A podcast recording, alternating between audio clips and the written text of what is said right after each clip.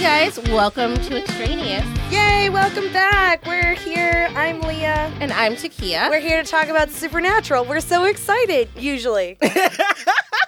No, we got to keep the energy up, even yeah. though it's season six. We are still excited to talk about it and to talk to you all into your ears. That's cool. I hope you guys are enjoying the His Dark Materials uh, episodes. Heck yeah. I said hell and heck at the same time. Heck yeah, it's so good, right? Like, and all that S D C C stuff is like really dope. Really excited. Yeah, so we've got we've got other stuff to look forward to. All right, let's start at the top with the season summary. The prize: ending the apocalypse. The price: Sam's life. Season five's horrific finale left Dean alone as Sam descended into hell. Now a different man, Dean vows to stop hunting and devote himself to building a family with Lisa and her son, Ben. Then, mysteriously, Sam reappears, drawing Dean back into the old life. But Sam's a different man, too. He's returned without his soul. How the Winchesters confront this greatest challenge yet to their powerful bond is the troubled heart and soul, but um, of the profound and thrilling. Oh, I just it, like five disc, twenty-two episode season six. As the brothers struggle to reunite, they must also battle deadly supernatural forces, demons, angels, vampires, shapeshifters, and a terrifying new foe called the Mother of All. Ooh! Oh my god! Spooky. Look.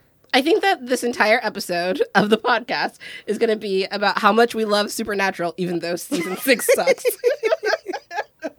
Like, that's, we're just going to have to all agree. I will give it some props. It's not like the worst season of like no. any long-running T V, right? Like other T V shows have like. S- I'm not even convinced it's the worst season of Supernatural. Yeah, like, I will like withhold judgment. It's real close.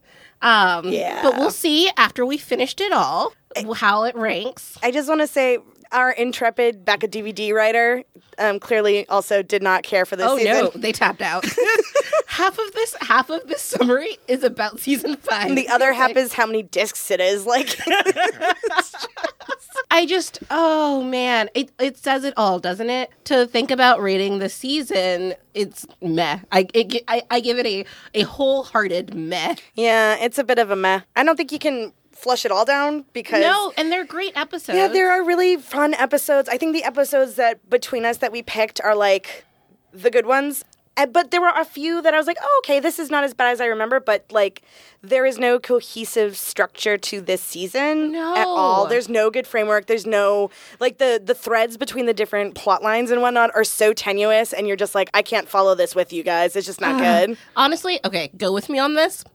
Season six is a jukebox musical of Supernatural. I need you to say more words. Okay, so it's basically like they took all of the individual pieces of Supernatural, let's say songs in the catalog of an artist, and threw them together and tried to like force a plot around them. Uh-huh. And it so it so you I can see all of the pieces that make Supernatural what it is in this season, mm-hmm. but they're put together rather soullessly. Mm-hmm. Mm-hmm. I oh yeah yeah. I'm I really that. she gave, she like literally looked to the side and then pointed at me. You gotta laugh at my joke. But honestly, it lacks a cohesive narrative to sink your teeth into, mm-hmm. and so all of the pieces fall flat. Yeah, all of them. It's like they they tell six different stories or whatever. Not six different stories. You know what I mean? Like they're telling a bunch of different plots, but like there's the one overarching mystery of the season, but the problem is they don't give you enough teases toward that mystery to care. Oh so that by God. the time that we figure out what the mystery is and like what's really been going on like behind the scenes with Cass and Crowley, like, but I've been through seventeen different plots already and I can't believe now you're bringing up this bit, which yeah. is which is honestly the interesting bit. Yeah. And so this is my, I don't know how many times you've watched it, Leah. This is my second time full through of this season. Um, I think I've watched episodes here and there, but like this is the second time that I've like tried to follow the story mm, of it. Mm-hmm. And I still don't know what's going on. Like I need someone to tell me what happens in season six because so many little things happen and there are so many threads of story, like you're saying, yeah. that like I get lost. I don't care. My brain checks out. Mm-hmm. I it's just it's such a mess. Yeah, I think I've I've probably watched season six all the way through three or four times maybe, but I know that every time I hit a rewatch of Supernatural and I get to season six, like, it, it suddenly is like, oh, here comes the molasses, um, struggling through. Like, it really does. There are moments when I have to remind myself, no, you're doing this for a reason, you're getting through. I used to do it every summer before. Um, you used to rewatch it before used, the next season? Yeah. Woof. And season six was always the point where I was like, fuck me, I can't. I can't. That's so impressive. I could not. That's so many. That's so many seasons. That's why I know that, like, I've I've definitely watched season, for instance, four so many more times than I've oh, watched yeah. season six. Like, yeah. And that's the thing. It's just, there's something about it that isn't, it isn't the, like, homey Supernatural that you want to, like, mm-hmm. really, like, go back and obsess over. Um, but I think that it's worth talking about the good parts. And yeah, for sure. Honestly, like, this did give me, like, a renewed um, love of the pieces of Supernatural, mm-hmm. um, the things that you see. Also, I feel a little bit bad. I feel like Sera Gamble gets, like, a bad rap for the season. I know. She gets it for the, well, she gets it for seven, too. Like, they literally yes. give her the two ones that stumbled a little bit. And yeah, then... and, like, honestly, it's hard. Like, first yeah. of all, this season has to follow... Season five. Season mm-hmm. five, which is really, really hard. And, like, what do you do after the apocalypse? Yeah. And I feel like that's part of the struggle, is that they were a little unsure, and they dithered in the beginning of the season, and then they... They kind of found their footing, and then they didn't want to get there too. Like, by the time we get to the bit that's interesting, I think the the episodes that are better, they had spent so much time sort of trying to figure out what worked and what didn't. And I don't, like, Sera Gamble's not, like, showrunners aren't in this alone. She has a fleet no, of writers yeah, yeah. who, frankly, wrote piss poor episodes. Sorry. Yeah, yes, absolutely, absolutely. And also, honestly, if you compare season six to season one, if if season six were a pilot season or a first season of this show, I think we would enjoy it a lot more. Oh, yeah. I think that following season five, where season five is kind of bringing to fruition the larger vision yeah. of the se- all of the seasons that came before it, and, like, fo- so following that, and also having to get back into the swing of, like, just Monster of the Week pieces mm-hmm. and, like, reintroducing some of the characters. And there's a lot, there's a lot here that I think bores someone who's been following it this entire time. Yeah. But I think that there's a lot here that's really interesting if it were your first blush at Supernatural. Yeah, I think so. And I think, you know what, that makes sense. Like, this is not season one. You can't treat it that way. But it was the first season after the original ending of the, sh- the, yes. the original proposed ending of the show. So they made, unfortunately, the mistake of treating it as a pure season one. Yes. With just, like, oh, recurring characters, so you do have to watch it prior. But they didn't treat the audience or the characters, frankly, in a way that denotes all of the, the struggle in the story that have come prior. Like, I feel like all of that gets chucked out the window a little yes. bit. Like, nothing yes. is important. Yes. Yes. Okay, let's talk about the title card. So here's the funny story. I think you said this about last season's title card. This one is what I think of Supernatural. Mm-hmm. Um, and rewatching it with the way that we've been, like, exploring, like, what does the title card mean to the season? Right. I, I was like, oh, oh no. this is this is not the best version of it. I literally walked before we hit record. I was like, hey, real quick, can we talk about the title card? Because I don't think it represents anything. Like, I, we can we can make it work, and I feel like that's kind of an extraneous thing. We're gonna find the themes that well, don't I also, exist. I also feel like that's a little bit like season six. We'll just maybe that's the theme all along, Leah. We'll theme, just make it work. The theme inside you is the theme. All along. We can we can find the meaning here. Um, the but true yeah. meaning of Christmas and season six of Supernatural. But yeah, the the the um, glass shattering mm-hmm. is like what I think of Supernatural yeah. title card is, um, which is really funny because it was the first season that I watched right. week to week. Mm-hmm. Which, like, man, that I'm still a Supernatural fan for, like, legit though. Okay, so it's like the blue gradient mm-hmm. um, or blue coloring, I guess, over glass that then shatters mm-hmm. um and and through it comes the title of the show, right? And the glass, like, shatters shh. like outward, so it kind of looks like the pieces are flying at you. So it's supposed to be i, I assume it is supposed to be very jarring, like, poof, surprise yes. it's, this is a whole new Supernatural. Oh yeah, maybe. I think that, that makes a lot of sense, like, honestly, like shattering the your expectations expectations so, didn't so much shatter, it's just kind of like poof, let them fall flat. No, but like or, or like shattering the mold or something like that. Um, You know, yeah, like maybe yeah, yeah. something like that. I mean, also, I think that the theme of breaking down walls and barriers mm-hmm. is throughout this season. That's true. Um, so, like, it reminds me. Also, to be honest, they break a lot of glass this season. Just in general, they're they're, may, they're they are mayhem from those commercials. Just so much glass is broken. But right, like The French Mistake. It also reminds me in the last episode when Sam is with the girl that he's following through his mind. I guess she's credited as Robin. Yes, Robin. I don't know if he ever says her name or she does, but she is credited that way. When Sam's with Robin, they get shot at and it breaks glass, and also you hear her scream, and so it really parallels that in my mind. Mm-hmm. And there are just like a lot of walls, right? There's a lot of things to break through this season. The wall in Sam's mind, the wall between here and Purgatory. Yeah. We fly through the glass in The French Mistake. Yeah. Um, there's just like a lot of like breaking things. Yeah. They are um... breaking my heart. The shattering of all of your hearts when you realize the mild character assassinations this season. Yeah. Or it's shattering Dean's perfect apple pie life. Yes. See, there's a lot of shattering. Yeah, we can just pick shattering as the theme and move forward. I think it is a little, I don't want to, it is a it is a pretty title card. Like, it's fun to look at. Um, I think it is, in terms of relating to this season. Actually, next season's is like this as well. Lazy. Frankly, if you're going to, like, make a theme of the show, like, next season's is even lazier because it is, like, directly what's going on. You're like, yeah. Nah, there's no themes here. It's just explosion. It's like, just text. I, yeah, like, like, that's kind of no what subtext. This is. No subtext. Just text. Just text. Super text. Um... Uh, so what are some themes that show up since we since the title card doesn't give us any? I'm going to be completely honest. Looking for themes in this season, like, they exist, right? But I they exist in a in a way that feels like, you said soulless, and we're like, whatever. But like a lot of the efforts end up hollow to me because either they're not put forward with enough. I don't want to say with enough effort. That seems like like I haven't written a show. I don't put forth enough effort. You know, it feels like a job not quite done or it's not very, quite started. It's very surface for me. Yeah. Shallow. Feel, yeah. yeah. Yeah, yeah, yeah, yeah. Exactly what you're saying. Because it feels like these are the things that happen in Supernatural. Dot, dot, dot. Uh, honestly, it's like I'm checking them off of a list. Oh, yeah. Things I have to buy at the grocery store. Uh, let's see. Sam, Sam has to be a cougar, cougar magnet. That was the tropey one that I wrote down. So yeah, Sam is a cougar magnet. A lot of family, um, but like not in a not in a supernaturally way for me. Mm-mm. Like they like it. I feel like uh, with the with Sam Campbell and those folks, and with yeah. Dean, with Lisa and Ben, and honestly with a lot of the stuff around Bobby.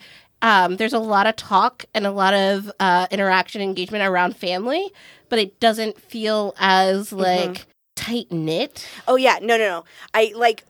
I think we'll talk a little bit more about Lisa and Ben as we move forward through some of this, but um, like w- was a was a family style unit, right? Yeah. But like, if you think about it, Dean was there for a year. Yeah. Which is a long time for, you know, a kid like Ben, but I don't.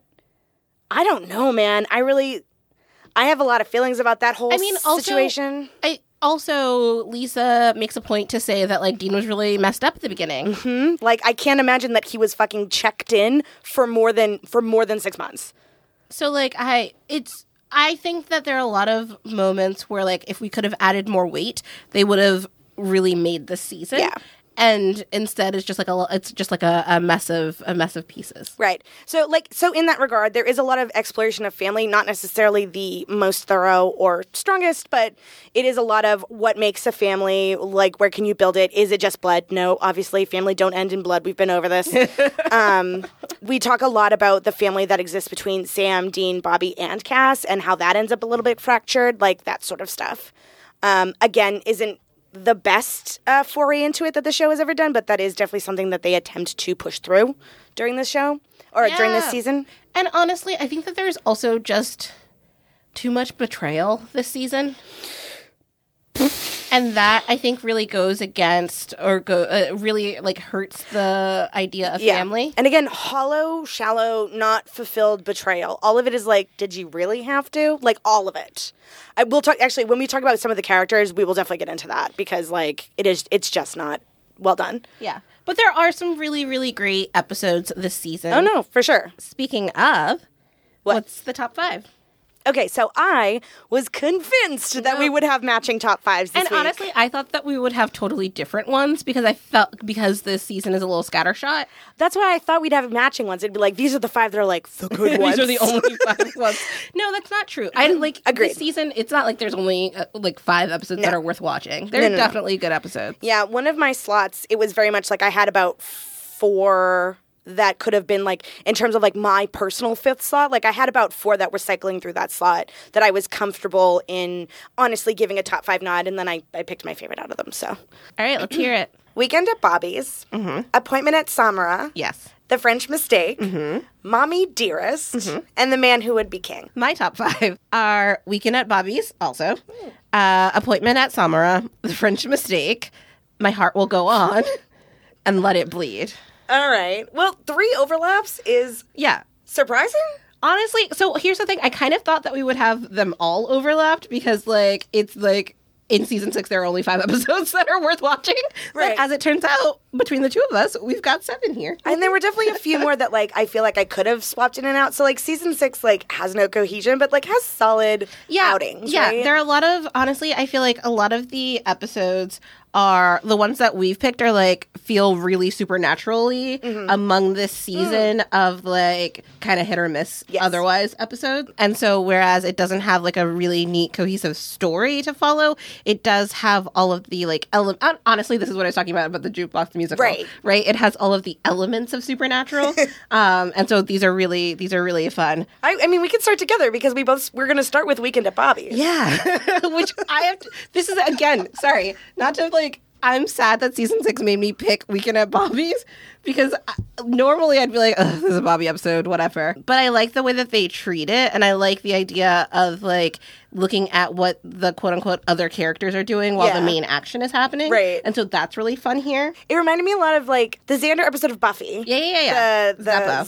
Zeppo. The Zeppo. Getting to see that side action is always kind of fun. I, I, I know, like, you have complicated feelings about Bobby, but I... I Whatever, tr- he's fine. I love Bobby, um, so I really enjoy seeing, like, what his day-to-day looks like, because you, all we usually see are the bits where, like, the boys have to call him up for help. Um, so getting to see him, like... trying to have some sort of a life yeah, and, is uh, really fun. Yeah, yeah, yeah. And Sheriff Mills gets uh, gets in there. Yeah. And Rufus, like, getting to see, anytime you get to see Rufus is a good time. A K A Luther Vandross. Like, it's so funny. And also, we do learn more in this episode about the mythology around, like, burning the bones of the demon or, the I guess, the human the demon used to be mm-hmm. um, to, de- to destroy them. Mm-hmm. And so that's really interesting and comes back up a little bit. Oh, yeah. No, like, it's definitely a nice way to work in new lore, even in an episode where you wouldn't think it possible. Also, fun fact, this is the first episode that Jensen Ackles directed. And now he does it, like, once a season. He directs something, but this is the first one that he did. Yeah, yeah. Which yeah. is great if you can imagine Jensen Ackles, like, having to direct Trim Beaver and be like, okay, and now you fall through the library window. Say balls again, but, like, hit it harder. Like, that's really fun to think about. Yeah, yeah, yeah. No, it's hilarious. It's a good... It's a solid, it's definitely a solid episode. Yeah. Okay, next is Appointment at Samara. Yes. I genuinely love this episode. I love Tessa. So, like, all of the episodes where she comes back, I really love. I like Death. I like, I, mm-hmm. it's, you know, playing on the same relationship that we saw last season where Death is like, these Winchester boys, man, they're just like, yep. they don't know anything. They, like, I am Death. I am like this larger than life, but I'm ch- Uh, being. Ugh. And so, yeah. Uh, uh, you didn't laugh at my joke. Yeah, because it, I was, like, literally trying to block it out, and then I realized what happened. Sorry. Once again, larger than life. I want a sound effect there, honestly. Yeah, the sound effect's going to go bromp, bromp, bromp, bromp is actually what that's going to sound like. And I really love in this episode the lesson that Death is trying to teach Dean mm. because the Winchesters are, they, they don't have a respect of the natural order of things and mm-hmm. they're constantly trying to cheat Death. And you see that from Dean when he is first puts the ring on and has yeah. to, like, you know, the first couple are easy, but then he gets to the little girl mm-hmm. and, like, it, you can tell that he doesn't realize the impact of his actions. Yeah. And that's kind of what Death is trying to get across. It's that, like, none of this is malicious. None of this is about the person, even. It's that the natural order of things requires yeah. death. It's also interesting, like, the fact that it, ta- like, it takes Dean seeing this little girl that has, you know, um, congenital heart disease or whatever is wrong with her. Like, it takes him till that moment to realize that this is actually a serious thing he's been tasked with. Because, like, yeah, he wants the, the guy who robs the, the convenience store to suffer, or and he kind of, like, thinks it's funny that the heart attack guy dies, but, like, you don't know if those people, like, what what situations they're in. What if that heart attack yeah. guy had a really good family and, like, donated a shit ton of money to charity? Like, you don't know anything about them. Why do you think this is so funny? And so it's not just, like, teaching that, like, that this is about keeping balance and all that, but, like, there is no right and wrong. There is no, like, good way to die, bad way to die. Like, this is a this is a a, a constant. Yeah, and it's also kind of, like, honestly, it's, like, putting the Winchesters and Dean in particular, cutting him down to size. Oh, yeah. Because I think Which that... Which he needs Yeah, sometimes. Because, like, exactly what you're talking about. It's, like, Dean has this fixed morality within himself, and he knows what's right and wrong. Mm-hmm. And so, you know, the the douchebag heart attack guy had it coming. Yeah. Right? But the little girl doesn't, and he doesn't he doesn't realize that there are larger things at play. Yeah. And there's a larger story that maybe he doesn't know and he's not at the center of. Honestly, like, even from the beginning, like, I think it's ridiculous, or I I am sure Death sees it as ridiculous that Dina's, like, trying oh, to yeah. blackmail him. Uh, in, like, the in the the most, like, callous of ways, too. Like, good job thinking this through. Like, Death does not know where you stashed his ring. Yeah. Okay. Yeah. I really love this episode. I really love watching Dean come to terms with, like, honestly, like, how hard it is to be Death. Mm-hmm. How there's a purpose behind Death as well. Yeah. I also really like the, the B side of the story, which is uh, Sam and Bobby, uh, soulless Sam and Bobby doing their little dance. And, like, Sam chasing Bobby around the house is, like, supposed to be scary, but comes off so ridiculous. And then Bobby pulls that lever from the closet and there's a trapdoor. Like, it is, Bobby's house is this ridiculous carnival land. And yeah, I don't understand. That's what I was thinking. It's like a, it's like a, it's like a, horror house, like a like a carnival of, like, is Bobby H H Holmes doing that for sure? Like, I'm not sure what's going on. No, it's that's such a ridiculous scene. And of course, like, we get regular Sam back at the end of it. So, like, it's also an important episode to this season. Yes, yes, yes. Next is The, the French Mistake. Yes. Okay. All right. So, I mean, okay. One thing that I will say is that, like, I love this episode. Same. It is so good. Yeah. There are so many pieces. It's infinitely quotable. Oh, yeah. Um, but also, it's not as good as all the other meta episodes mm-hmm. to this point, because it doesn't tie in as neatly and beautifully to the, like, overarching story. Yeah. Because, like, there isn't one. um, like, I think The French Mistake is, it's really genius. It's done really well. But, like, I think if you do take the moment to consider it purely, what does does this move the story forward? It super doesn't. No. It's like, oh, cool. The, the weapons... Cass has the weapons. Yeah, like, okay. I feel like, like we don't even... No. I mean, we... We'll talk about this when we get to Balthazar, I feel like. But I just... Yeah. Don't, like, I don't know what the point is yeah. of the character and this moment. Mm-hmm. And so that takes away that takes a little bit away from it for me, but honestly it's a um, like start to finish oh endle- endlessly watchable, like uh, seeing all of the actors playing actors? the real playing actors or playing like executives, like I can't remember the actor's name, but the guy who's playing Bob Singer yeah. is a really he's like a class like he's in he's one of those actors that's in everything, right? Mm-hmm, mm-hmm. Um, the guy who plays Kripke is really funny, the yes. guy who plays Jim Michaels is funny, like all of that stuff, you're like, oh my god, it's all these like this dude playing Cliff, like is it's just all really great. And then I think my favorite part is always going to be Genevieve. Oh my, everything, everything about Genevieve is amazing. Like. Her face when they find out Misha's dead, and she's got mascara like flowing down her face because she's like, Misha, Misha's dead. They got killed, and they're both like, like where? where? And she's like, where? It is. Oh my it God. Is so hysterical. It's amazing. Also, here's a fun fact: do you know where the title came from? No. Are you familiar with Blazing Saddles? No. Oh. Well, you should be. Everybody should be. It's a great movie, Mel Brooks. But uh, Blazing Saddles is a is a Western comedy that Mel Brooks did like in the yeah. early eighties. I've heard the title. Yeah. But there is a, there is a famous sequence in Blazing Saddles in which there's like a big, you know, everybody, this whole thing has been a Western. Yes. Cowboys and uh, run around in dust and tumbleweeds and all that other stuff. And there's this big fight. At one point, the camera comes up from the fight over this Western town and it starts to pan. And all of a sudden, we're in like the Warner Brothers studio lot. And you're like, what? And it zooms in and it goes all the way inside rehearsals for a musical. Um, being directed by Dom DeLuise in this thing, and the music that they're doing is a song called The French Mistake, and it's it's some joke about um, accidentally sleeping with a dude. Uh, sometimes things aged weirdly. Um, but in they do this whole sequence. So we've left the Western. We come into this sequence where they're filming this little musical scene called The French Mistake. And then as they are rehearsing, the guys on horseback crash, literally crash through the wall. Which onto set. Which we crashed through windows. Literally breaking the fourth wall. Because I'm saying there are a lot of glass crashing. we are season. we are shattering. We're shattering glass. We're shattering everything. So that's that's where The French Mistake comes shattering from. Shattering your expectations. I think I made that joke already. We did, and then I said not really shattering, kind of just letting them down. It's at the beginning of the episode. But yeah, The French Mistake's a lot of fun. I love when they, Sam and Dean, so Jared and Jensen acting like Sam and Dean being bad actors acting as Jared and Jensen. Oh my God, it like breaks your... But I love, I love all of the moments where they're like, they don't know what to do with their hands. They like when Jensen drops his, or when Dean drops his voice really deep to mimic, to mimic. That's what Castiel. That's what he does. That's what he did. We gotta get all the things and all the crap. And he's like, that's how he does it. And you're like, oh my God, he's just making fun of Misha. I love, I love Misha in this. When he's in the car, he's like, hola, Misha amigos. He, do you remember that he tweeted that live when yes, the episode aired? So yes. That on Misha Collins' actual Twitter were uh, these tweets that were happening on the C W. I love it. God, this episode is so great. It's so funny. It's so funny. Um, okay, so My Heart Will Go On is my on my list. And I actually really love this episode because, honestly, I think that the Fates would have been the perfect big bad for this season overall, right? Like, you avert the apocalypse, who's mad at you? Mm-hmm. Um, and we don't spend enough time, like, actually... Honestly, we never see her again.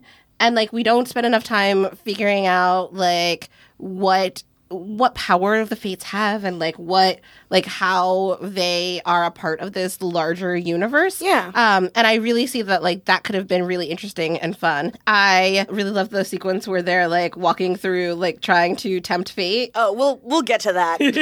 We are definitely going to talk about that a little bit later, but um it is so funny. And honestly, like all of the like I think that The French Mistake and this one, these like alternate universe mm-hmm. episodes are really really good and interesting and builds on what we we know to be the supernatural universe and like questions that a little bit. Yeah. Also, it's always really nice to see Ellen again. Yeah, it's really I I it's can't like imagine sweet. I can't imagine how they got together necessarily. Like it seems like but like But they've been together for a long time, I feel like, right? It, it does feel like that. Like I don't I I'm pretty sure Jo is not Bobby's daughter in no. this.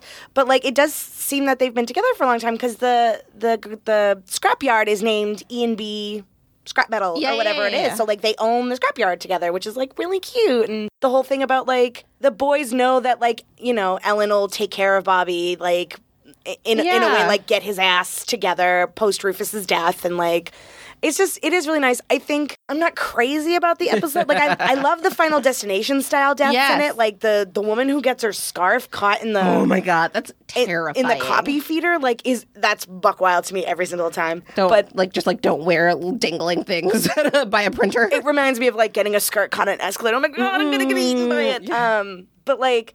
I definitely wrote down a note kind of facetiously, and I was being mean to the episode where I was like, this was better when it was called Yesterday's Enterprise, which Ouch. is the episode of Star Trek The Next Generation that does this but better. But, like, yeah, okay, but, is... like, everything has been done before, so. True. We're just, we're all copying each other. This podcast has been done before. Like, but it's great. No, so. God, no. Yeah, we improved upon the formula. Um, no, I do, I do agree about the Fates, though. Like, would have been really cool to see, like, Clotho and Lachesis and Angelos, yeah. like, all doing their thing. Yeah, and, like, hanging out. Because, like, even when she uh, makes the threat to Cass and she's like, "My, I have two bigger and badder sisters." Yeah. Like, there's so... I yeah. feel like there's so much there. And what I like... Like, the reason I like this episode is because I feel like it has so much potential. Yeah. I think also this is a good episode. It is a good episode. Um, I love when they wake up and uh, My Heart Will Go On is playing in the, in the car. Makes me chuckle every time. Okay, so the next one would be mine, and it's Mommy Dearest. And um, this is the slot where when I was like, you could cycle a few things in mm-hmm. there. It was it was when I picked this one. Like, I had a couple others. Yeah. I enjoy the concept of Eve better than the execution, so I... Getting to see Eve kind of do something yes. was interesting and I guess was kind of important in the season, even though in the long run it wasn't. I really like that she she's kind of just like getting back at, well, we don't know, but getting back at Crowley and Castiel, basically, even though we don't quite know it's them yet. Yes. By, like, creating these monsters that can't be taken down. It is a wild thing to watch. Like, the Jefferson Starships, first of all, come on, Dean.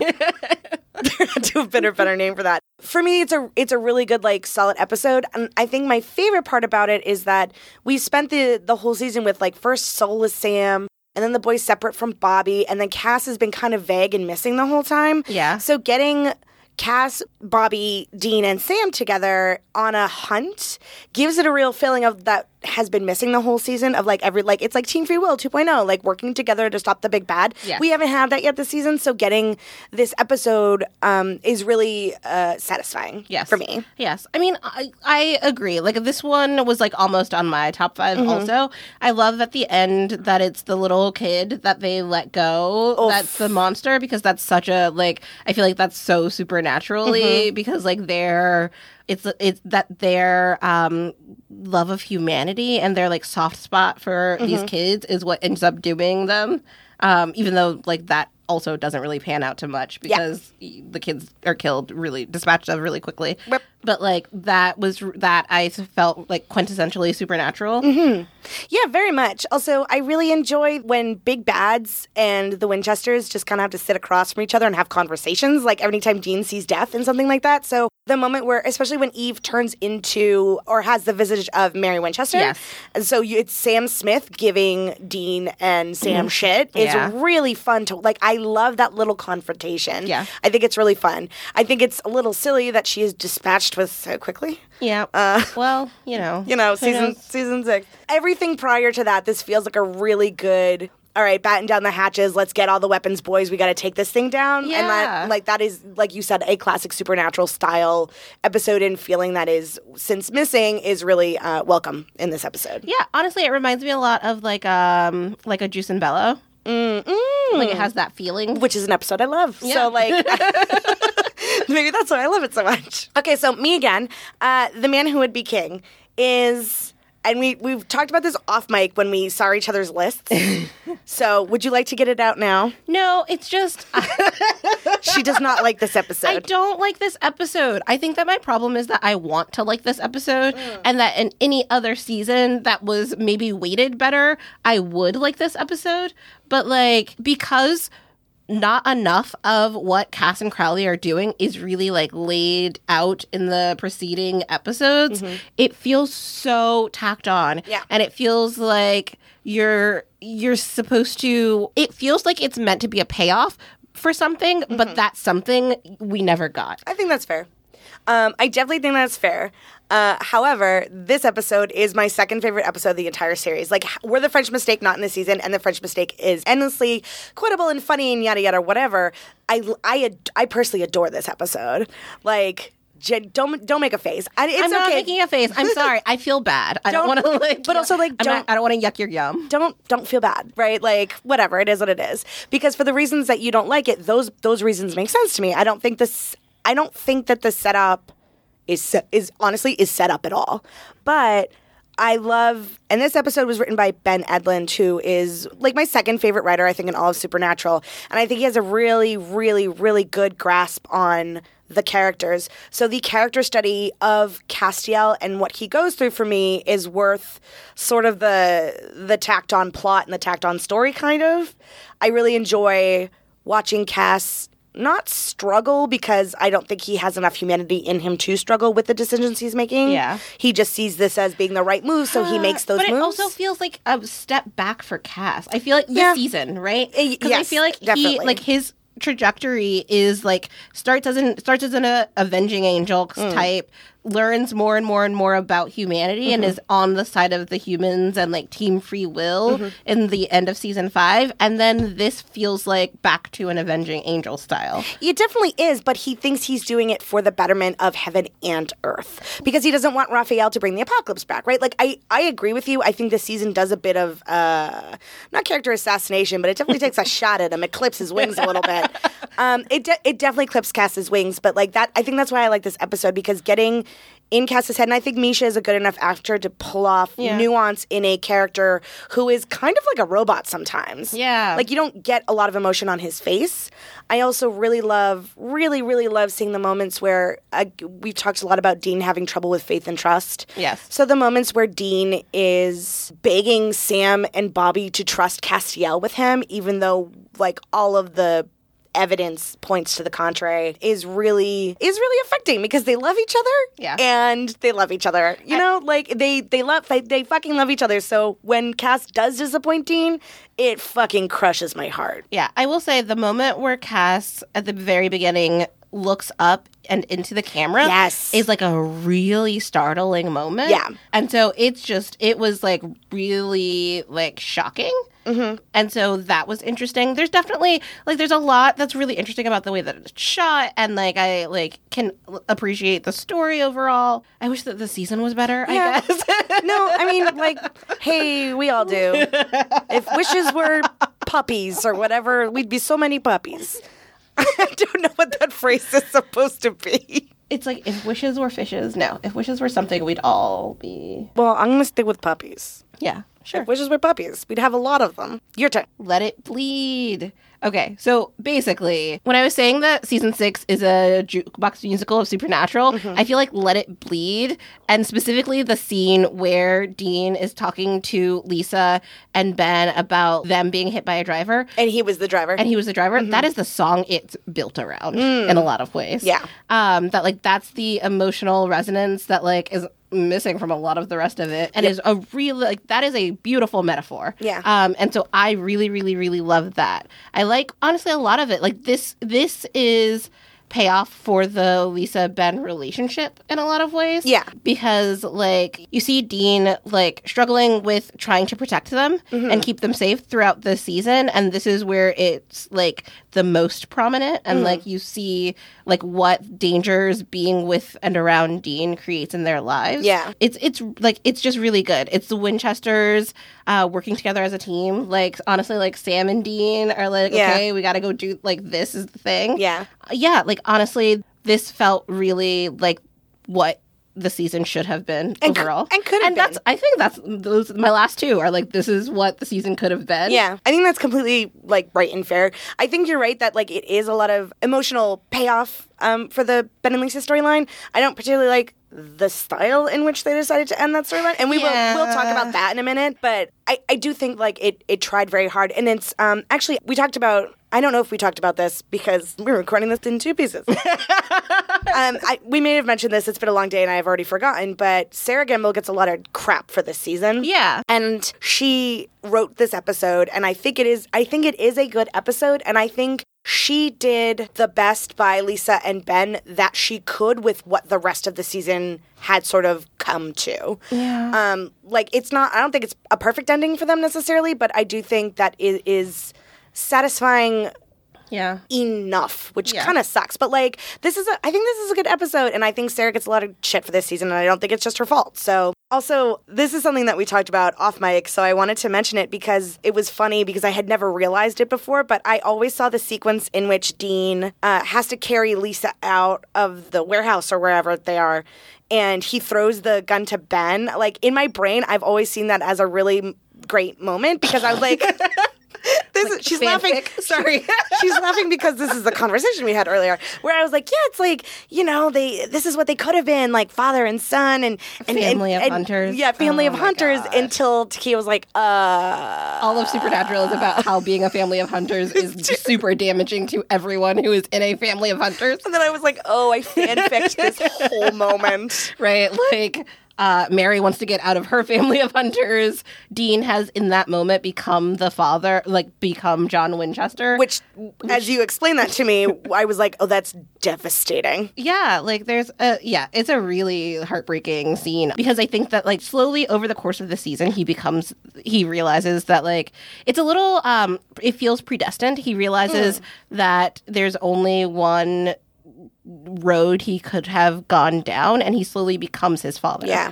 And I think that that's honestly a really interesting trajectory when we're talking about, like, character development. Mm-hmm. But, like, he starts as a family man. Honestly, he, Dean Winchester this season fully becomes John. I think because so. He starts as a family man. You see, it's not necessarily a loss. It's not like it's not Mary being killed, but Sam re-enters his life. The darkness comes for him, mm-hmm. and he has to leave the family. And then you see him pull them into the darkness. You mm. see him try to protect them by being an authoritarian, like locking them, trying to keep them safe and yeah. locking them in this room. You see all the tension that that creates. You see him lose them um, and go hunting. You see them get into trouble and mm-hmm. like how that happens. And then finally, you see him acting with Ben in the exact same way that you imagine John was with them as kids, which is like, shut up, get it together, I need you to be strong, like, like here's a gun, hitting, like, hitting Ben in the face, smacking Ben in the yeah. face, like it is full. He fully embodies John Winchester,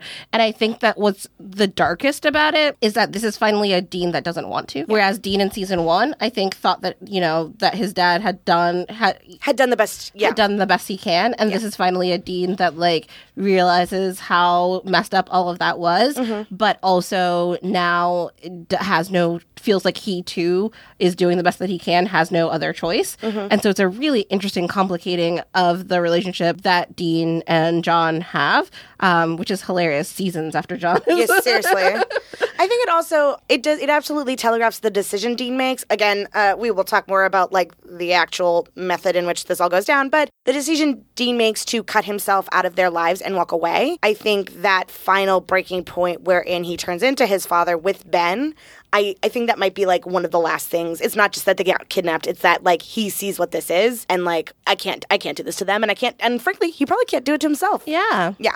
I think for a season that we keep giving so much shit. We love Supernatural. We love Supernatural. And I think that these episodes prove that, like, even even in the darkest of times.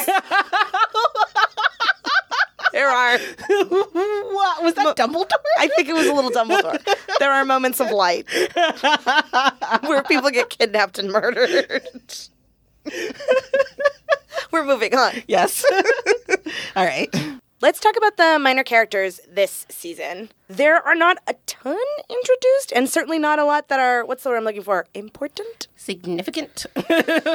Oh, Boise.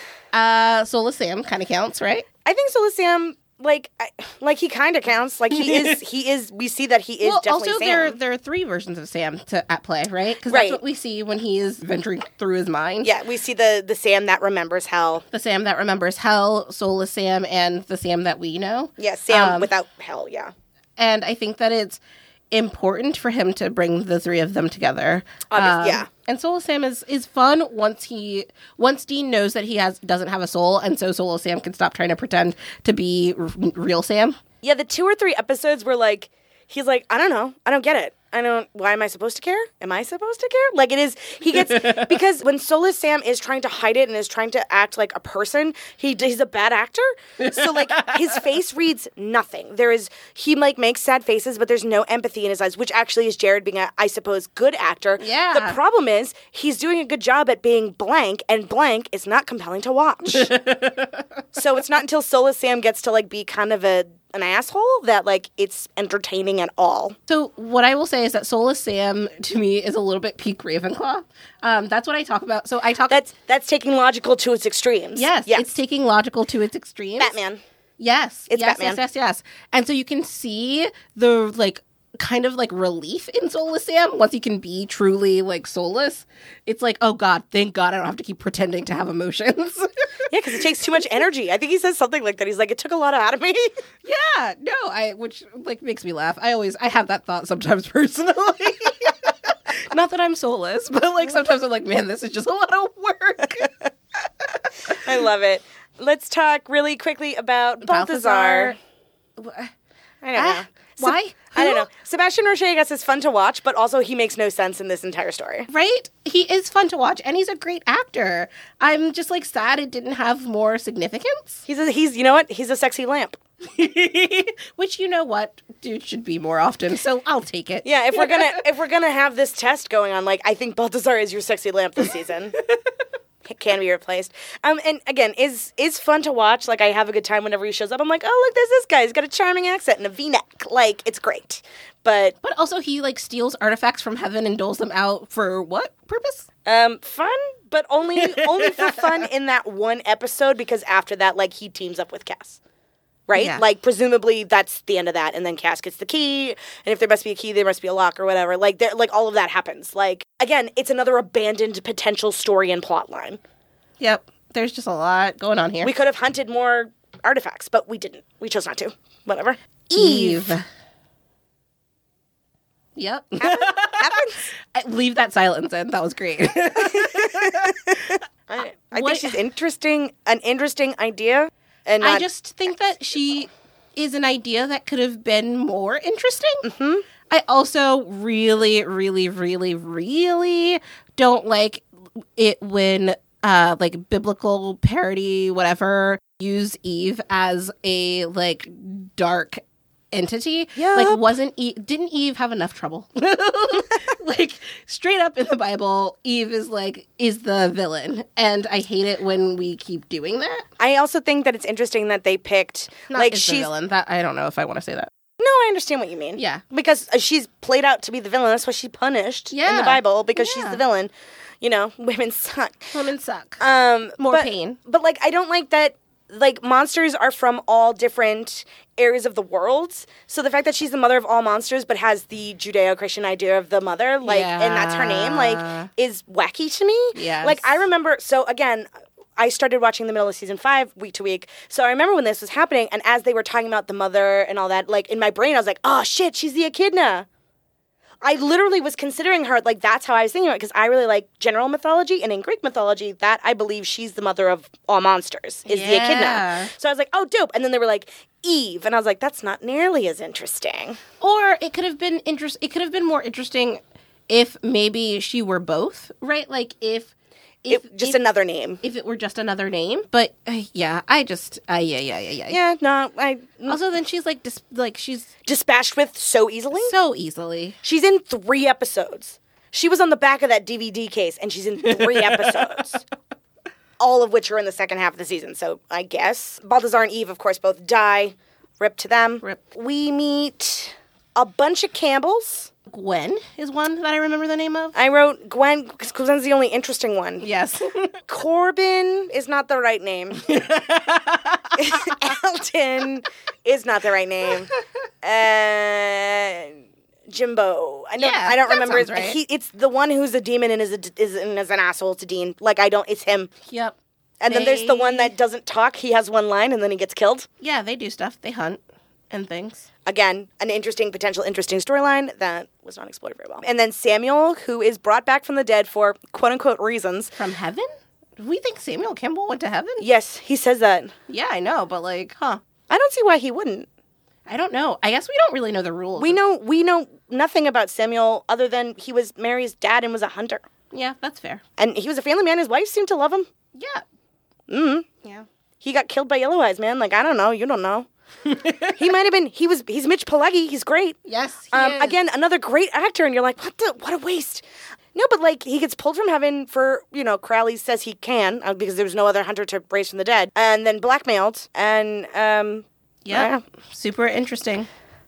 The idea that, that Samuel would just do all this awful shit to potentially get Mary back is is an inter- again is an idea that was not explored enough because I don't buy it. I don't. I don't buy it. He's a hunter. Yep, I don't. Yeah, no, I, I don't. I don't. I don't buy it at all. No, sir, I don't like it. Um, that was a Ren and Stimpy reference for no one but me. Or like, what about his wife? I don't know. Why is Ma- I, okay? I, it just. I feel like, especially at the beginning of the season, it's like sixteen different plot lines that are just abandoned within episodes and are just not. Just pick one. Just give me more. Pick one. Yeah, just pick one. Well, in the next season, we pick one, and it's not great. So um, we didn't mention. No, not that one. No, not, not that was the wrong one to pick. we mentioned we did not mention her last season, but we do get a little bit of Meg. In, yeah, we do. Uh, we got her last season. She killed Ellen and Jo a little bit, um, or helped kill Ellen and Jo. The writers did that, um, but we see her again this season, naked on a table. Remember we talked about that. Yeah. That happened again. That did happen again. Yay, torture porn. Um. Anyway, there goes Meg. Again, another great actress, Rachel Miner. I like her a lot. Yeah. Um, she comes back. She's fun. Let's see. Other other deads. Rufus, which yeah. is a fucking shame. Yeah, that one feels like a loss. Ugh. And he was fun. Honestly, like, he was a fun one this yeah, season. Genuinely fun to watch, Rufus. Yeah. And, like, what what did leaving him alive take away from the story that you decided to kill him? Nothing. Nothing. Yeah, she's shaking her head. You can't see Sorry. it. She's shaking her head because there's no answer. And I think Rufus is an interesting character who disappears, and we see in a couple flashbacks. Yeah. But that's kind of it. Yeah. Lenore makes her way back because mm-hmm. she's played by Amber Benson, yep. and we need a monster. For all of five seconds. Yeah, I she- sat there watching. I was like, they flew her to Vancouver for this? Like, that's that was my feeling. Maybe she was already in Vancouver. Right? Like, my thought was, honestly, this was a, like, a five-second cameo. Yeah, they brought her back so that she could beg them to kill her. Yep. Which cool. was also a little annoying. Cool. We love you, season six. I wrote down Doctor Viziak because I forgot that she was important until she showed up again. Yeah. And I was like, oh, yeah, you're not just the dragon lady slash the mom from Passions. Oh, my God. N B C Passions. She was in the, she was the, that rich yes, family matriarch, and in, she was in the wheelchair for yeah, a while. She's uh-huh. a big bitch. So every time I watch the dragon episode, I'm like, oh, shit, the mom from Passions. Oh, my God. Yeah, like, so she kind of gets a little bit of character, which I think is interesting. Yeah. Um, especially when we learn she's some type of monster. We don't find out what. She is a uh, Purgatory native. Yeah. Raphael dies. Yep. So we are down to no archangels? Uh, two in the cage, two dead. Well, yep. one dead, one presumed dead. Oh, yeah. Well, Gabriel's I, coming back. I think it's more than presumed dead, because, like, he was done dead dead until, like, literally last season. Yeah, that's fair. So we out on more archangels. Goodbye, Raphael. You were yep. powerful. There's gonna be so much silence in it, this episode. I think it's I think it's, it's fucking telling, man. Let's quickly talk about Lisa and Ben because we keep. I feel like we keep kind of skating around them. Yeah. So they show up in a big way this season, mm-hmm. and you know this is a prelude to Sam getting what's her face. Yeah. Um, Amelia. Uh-huh. Her name They're... is Amelia, and she sucks. So Dean gets his happy family. I like them in their first episode, and I like them in their last episode, and throughout the rest of the season, I'm like, meh, I don't care. Yeah. The mannequin episode is one which I just, like, really hate. You're shaking your head. We gotta talk. We can't just shake our it's, heads. It's, it's fucking... Sorry, I didn't mean to say fucking, but, like, let's be real here. It is, like, kind of fucking terrible. I don't find any of Lisa's written reactions to be realistic or even moderately entertaining for television purposes also, at all. Also, I need them to decide on her character. Yes! Like, that's what I, I felt like it just kind of, is she cool with monster slaying, or is she not about that life? Like, I need... Does she want to make it work with Dean, or does she need to change him? Like, I don't... I don't... Like, pick, pick a lane. And it sucks because I really, especially when she starts in this season, I really like her. Well, I like yeah. Lisa. I like when she shows up in the previous seasons. I like her being kind of like this chill, down, grounded individual who's willing to like bend a little to accommodate Dean. Oh, man. When she is like, hey, you know, go or stay, like, come and go. I'll be here. I'll be here. Yeah. Like, it's it's not a great life for them, but I like the idea of someone who who sees what Dean is, who can be his... Oh, I'm about to say things that I don't actually believe in because I don't want Lisa t- as a character to yeah, just be like yeah, yeah. Dean's respite from monstering. I could feel you going. I was like, oh, I don't like that at all. But I like the idea of someone who sees Dean and Sam and hunting and that life for what it is, knows what they want, which is not necessarily to be a part of it, but is also willing to save a space for Dean. I think not just willing to either. I think is happy to is a potential way to look at that because I understand what you meant, like in ter- like in being a respite, in being like this sort of tether. And I don't think for a character, especially a woman or femme-presenting individual, to be defined as that sucks. Like that's like you might as well get a sexy lamp that's strong and you can tie a rope to, like whatever. But I think that Lisa is could have been done in a way that she had a little bit more agency and was more forthright with what she wanted. And again, like, Supernatural Season six, what are you going to do? They were never going to let Dean have a family. But, like, there is another show we're like, yeah. she could have been family. Yeah. Yeah. I feel like that's a real loss. Like, there's definitely something there. Honestly, like, Ben, I like what you were saying about... The fan fiction version of that scene that I read? The fan fiction version of that scene. I think there's another show where, like, yeah. Ben isn't... in harm's way constantly, mm-hmm. but is able to, like, learn to be strong from Dean. Ben cameos on Wayward yeah. Sisters. Like, because, like, they're in someone, like, yeah. Claire's in town, and he's like, wait, you know Dean Winchester? Like, fuck me. Yes. Bring back that show. Um, very quickly, do you want to talk about the Eternal Sunshine of the Spotless Mind element? Because I hate it. Yeah. Tell me more about your hatred. She didn't choose to have her brain melted. Neither one of them did. I am okay with the Kate Winslet-esque version of this from that movie with Jim Carrey because that is a very good movie. Very pretty. She made her decision, even if it was the wrong one. Lisa also, and like, Ben don't get to make a fucking decision. Oh, no. They have zero agency. They're just mm-hmm. shuffled around. Like, literally packed up and moved. They are just shuffled around throughout this entire season when it suits the plot. And what also, like, you can't erase... someone nope. from your life that cleanly just because the memories aren't there because of cast magic doesn't mean like did he go and take all the photos out of the frames? Yeah. Oh, weird. Who left this bottle of holy water on a rosary under my bed? I don't remember that. Also, like... also, also, also, all of the things that Dean has been afraid of the entire season are still true. They were literally kidnapped and tortured. They are still people that Dean cares mm-hmm. about. They are still... Yes, yes. They're still left. And now they don't know anything. Yeah, yeah. I, so, like, now yeah. they are that much more in danger. Yeah. I was like, um, they're still leveraged for you, dude. Like, they didn't get kidnapped because they loved you. They got kidnapped because you loved them, you idiot. Like, it is so stupid. I'm good. I'm fine. It's all chill. No, it's wild. Yeah, no, I don't I don't like memory wipes. I don't like it. I don't like it. I think it's a bad decision. I mean, also, there's a sense of loss there that yeah. they are never going to understand. Yeah. I think that no matter what, you sense that your life looked somehow different. Did, like, how did he scrub... Sorry. Okay, not to get into the technicalities of this, right? But in theory, there's a whole year where like Dean was there. Yeah. So did they do, do they have amnesia? Do they are they missing the whole year? Did he somehow go back and cherry pick and Photoshop out Dean out of their life? Now you're Ravenclaw-ing it. Sorry. I'm sorry. I'm sorry. But like but also yes, the void fish came in. Uh, that's a deep cut for all you Adventure Zone listeners. Um, I'm just gonna keep making bad references. Vegas odds. Vegas odds. Yeah. Do Lisa and Ben make an appearance in season fifteen? Ooh.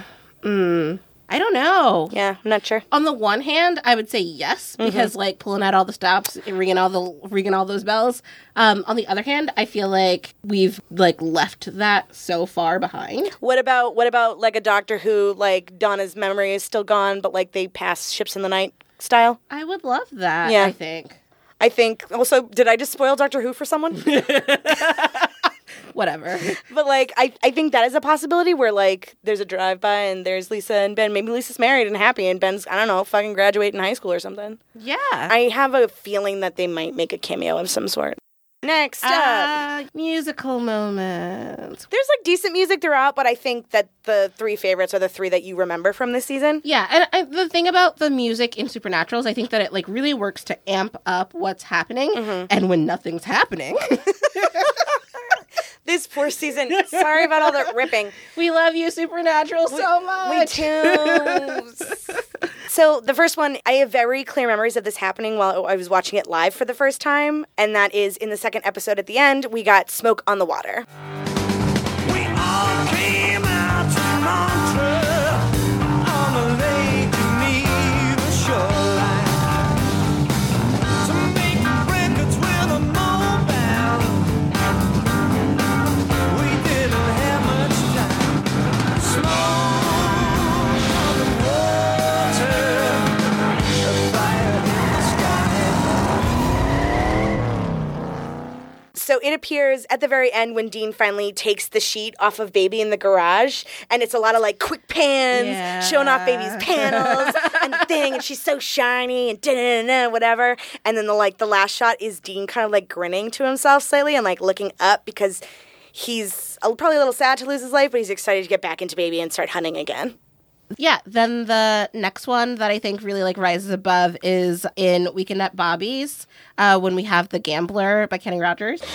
I'll give you some advice. You got to know when to hold up, know when to fold up, know when to walk away, and know when to run. You never count your money. When you're sitting at the table, there'll be time enough for counting. When the dealing's done, you got to know when to hold up, when to hold. So this is the scene when Bobby's doing the research for the boys. Mm-hmm. And so we see him kind of like going through his life, I guess. Like, I mean, going through Sioux Falls. And yeah. I feel like it works as an establishing shot of like mm-hmm. that space. Yeah. And so it's like him uh, looking in the books and not being able to find it. And then like yeah. uh, driving to the library past the neighbor and like getting into the library, the scene that you were pointing to. And he just falls it, through yeah. the window. Yeah, and the the song really works there as like a like this is Americana, like that's what it feels like. Yeah, pure Americana. Pure it's Americana. So folksy, like yes. with the guitar twang yes. and Kenny Rogers, like yes. especially when it's like you gotta. It's the whole bit is you gotta know when to hold them, know when to fold them, yes. like because Bobby's up until fucking five a.m. attempting to help these two ding dongs who don't care. Know when to hold them. Sorry. Know when to fold them. Know what's the next one? Know when to walk away. Yeah, yeah, yeah, yeah. I almost, I always want to say know when to cry, but I don't think that's the last line. Um, I'm not good at lyrics. Uh, but yeah, yeah, yeah. So that's a really, that's a really yeah, good one for this. Oh, okay. The last one we picked is from My Heart Will Go On.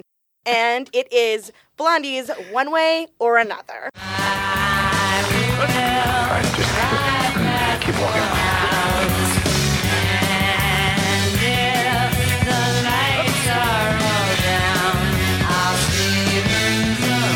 Juggling knives and hatchets. Yeah, I know.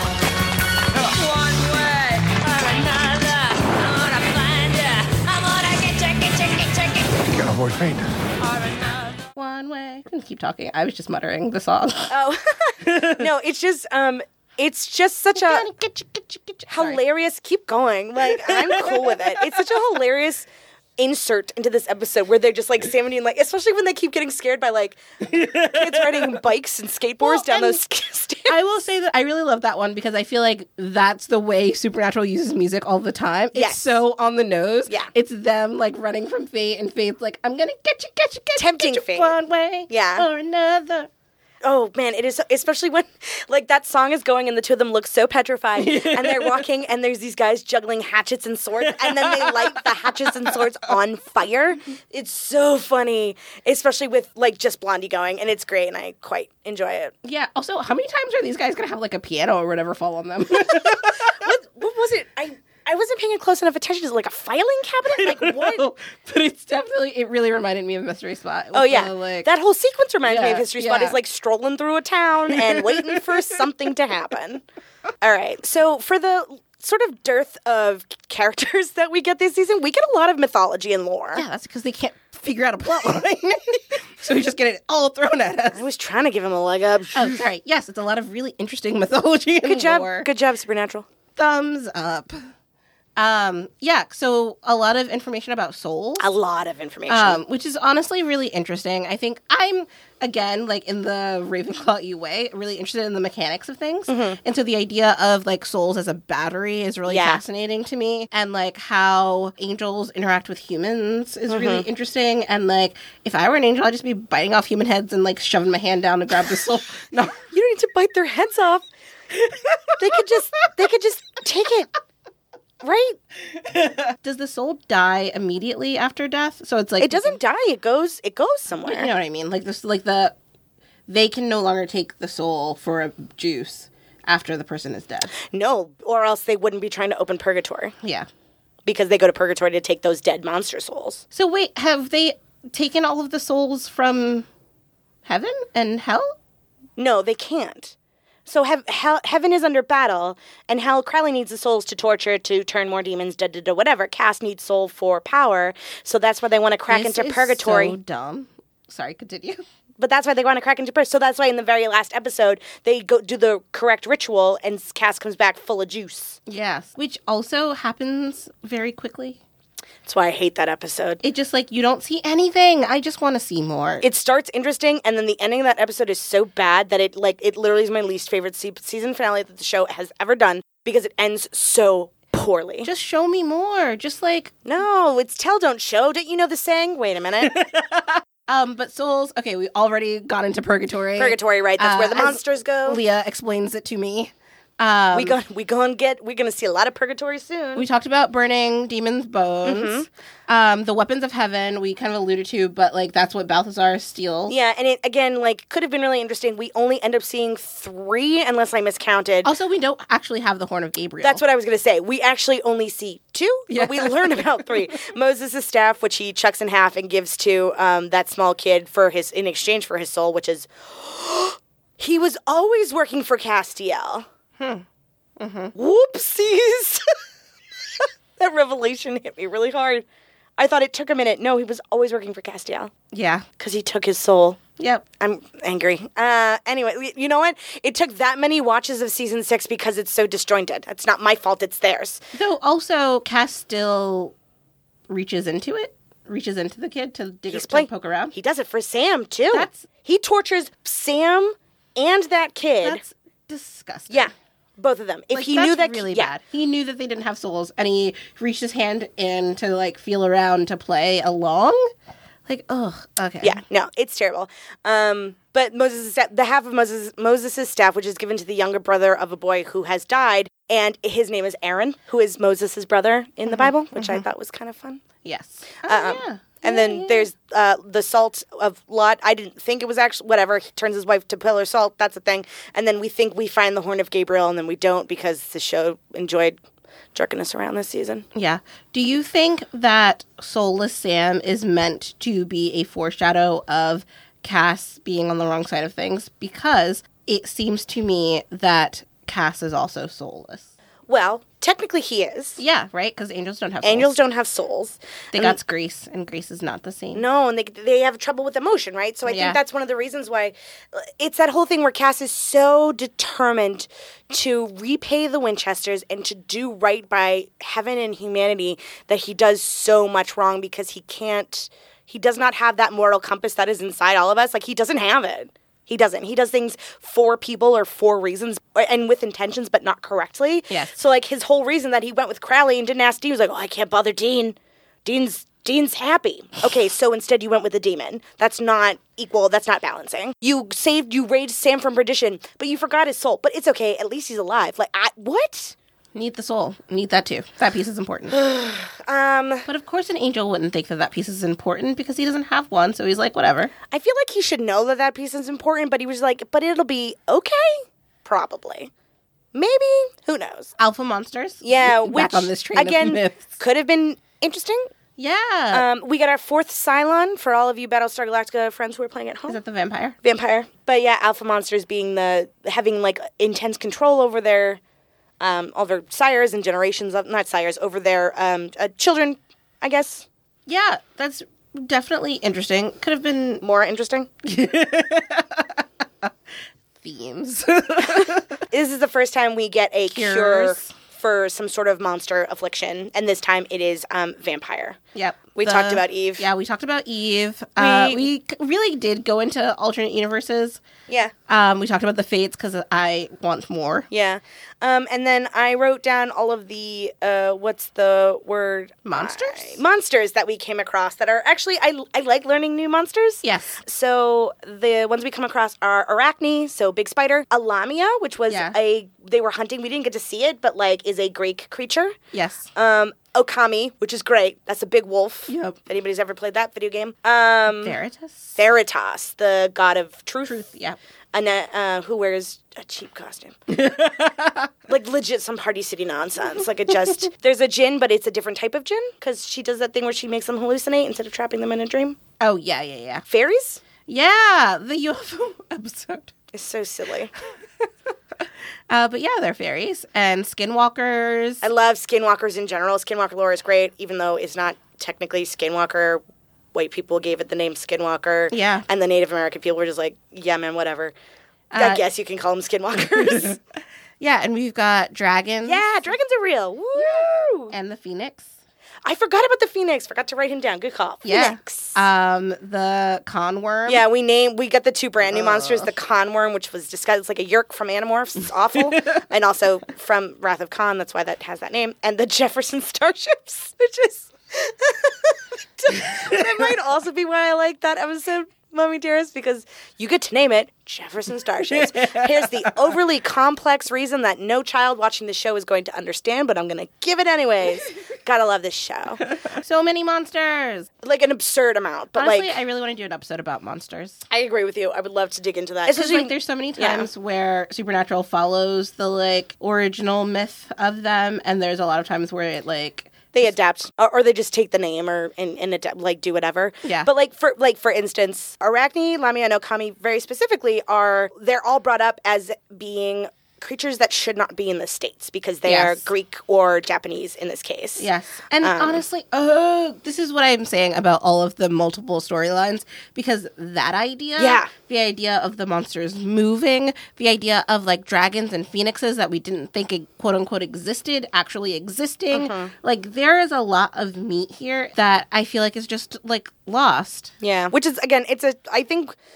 Ugh, I'm just going to stop digging on it because we are so close to the end, because we would like to discuss very quickly who was extra this week. Uh, no one? Zero people. I tend to agree. Because if I, like, it's like, who was extra? I don't know, um... Crowley, because he's he always, always he's always extra. Always I'm not going to give it to Crowley no. for, for being Crowley. Yeah. Also, I just felt like uh, I just everyone's motivation was wrong, just slightly. Like everyone's character was like slightly off from what we'd seen before, mm-hmm. and so like, yeah. Uh, the oh, you know what? You know what? I'm gonna give I'll give a random extra shout out. Not quite extra, but enough. The the people in Live Free or Die Hard or Twihard who go to the oh, vampire bar and, and like role play with these actual vampires. Those the girl's name is Kristen. Yeah. Like I guess she could be extra because she showed up to this vamp oh. bar in chucks and jeans because she was like living her Twilight life. Uh, or my... And then she has to like be the person typing to other girls in the message board. Yikes. Yikes. Hey, what's up? That episode is awful. Anyway, so I guess, like, one of those vampires could be extra or that girl, but, like, yeah, no one was extra. Listen, the reason that we are binging the show is because we want to, like, A, put these podcasts out because we like attention. Did I say that? Did I say that out loud? No. But, like, because we want to, like, have these conversations and explore the show that is coming to a close. Like, the show that genuinely means, I assume, a lot to you because it means a lot to me and we're sitting here doing this. It's also really, uh, I just want to, we'll do a bonus episode where we just, like, talk about the Supernatural as a whole. Mm. Because I think it's really, really, really fascinating that season six existed and then it went to season fifteen. Yeah. Like, I want to explore the, like, ebb and flow of Supernatural and how it maintains its, like, cult following mm-hmm. through the next seven seasons. What's math? Yeah, sure. Seven seasons. I can't do math. Um, actually, can um, whomever listens to this regularly and loves us um, in any way, can you write down any time Takiya has said, I want to do a bonus episode about so that so that we so that we don't forget yeah, to I, do I, I don't take my own notes. I, I was like, we have plenty of material for bonus episodes. I don't remember what any of them are. So like if anybody wants to share that with us, you can do so. Actually, you can do so um, by following us on um, social media. We have social medias. You can tell us these lists on social. That was social. A beautiful segue. Yes. I'm Like, wow. I worked very hard. We are extraneous dot pod on Instagram and on Facebook. And we are extraneous pod on Twitter. Yeah, so you can get us there. Um, anything longer that, or, you know, whatever, you can always email us, extraneous pod at gmail dot com, which yeah, is great. Tell us we're wrong and you love season six. Honest to God, please tell us that. I want to like, have a dialogue. Like, I'm... the, the phone lines are open. You may call in whenever you like. Reach out and touch someone. Lunacy. Lunacy and nonsense. Uh, yes, sincerely, like, let's, because we are all really excited for Supernatural's final season. Dreading it? I don't know. I'm still talking, and I don't need to be. This counter says one thirty-five, and I am super done. Woo! Uh, yeah, remember, guys, um, give us a rate, a review. Please subscribe. Tell your friends if they love Supernatural. We want more friends. Yeah, we want more friends, we want and more friends. We would love to talk to you. Um, Supernatural, the final season has started filming, and yeah. there's really cool stuff that came out of S D C C. busy. We're always on the social. We are always here to talk about the boys. Yeah, legit. The hiatus beers are gone, and I, like, rolled a damn tear. I was so sad. We gonna go. Next season's Leviathan, guys. All right. Buckle up.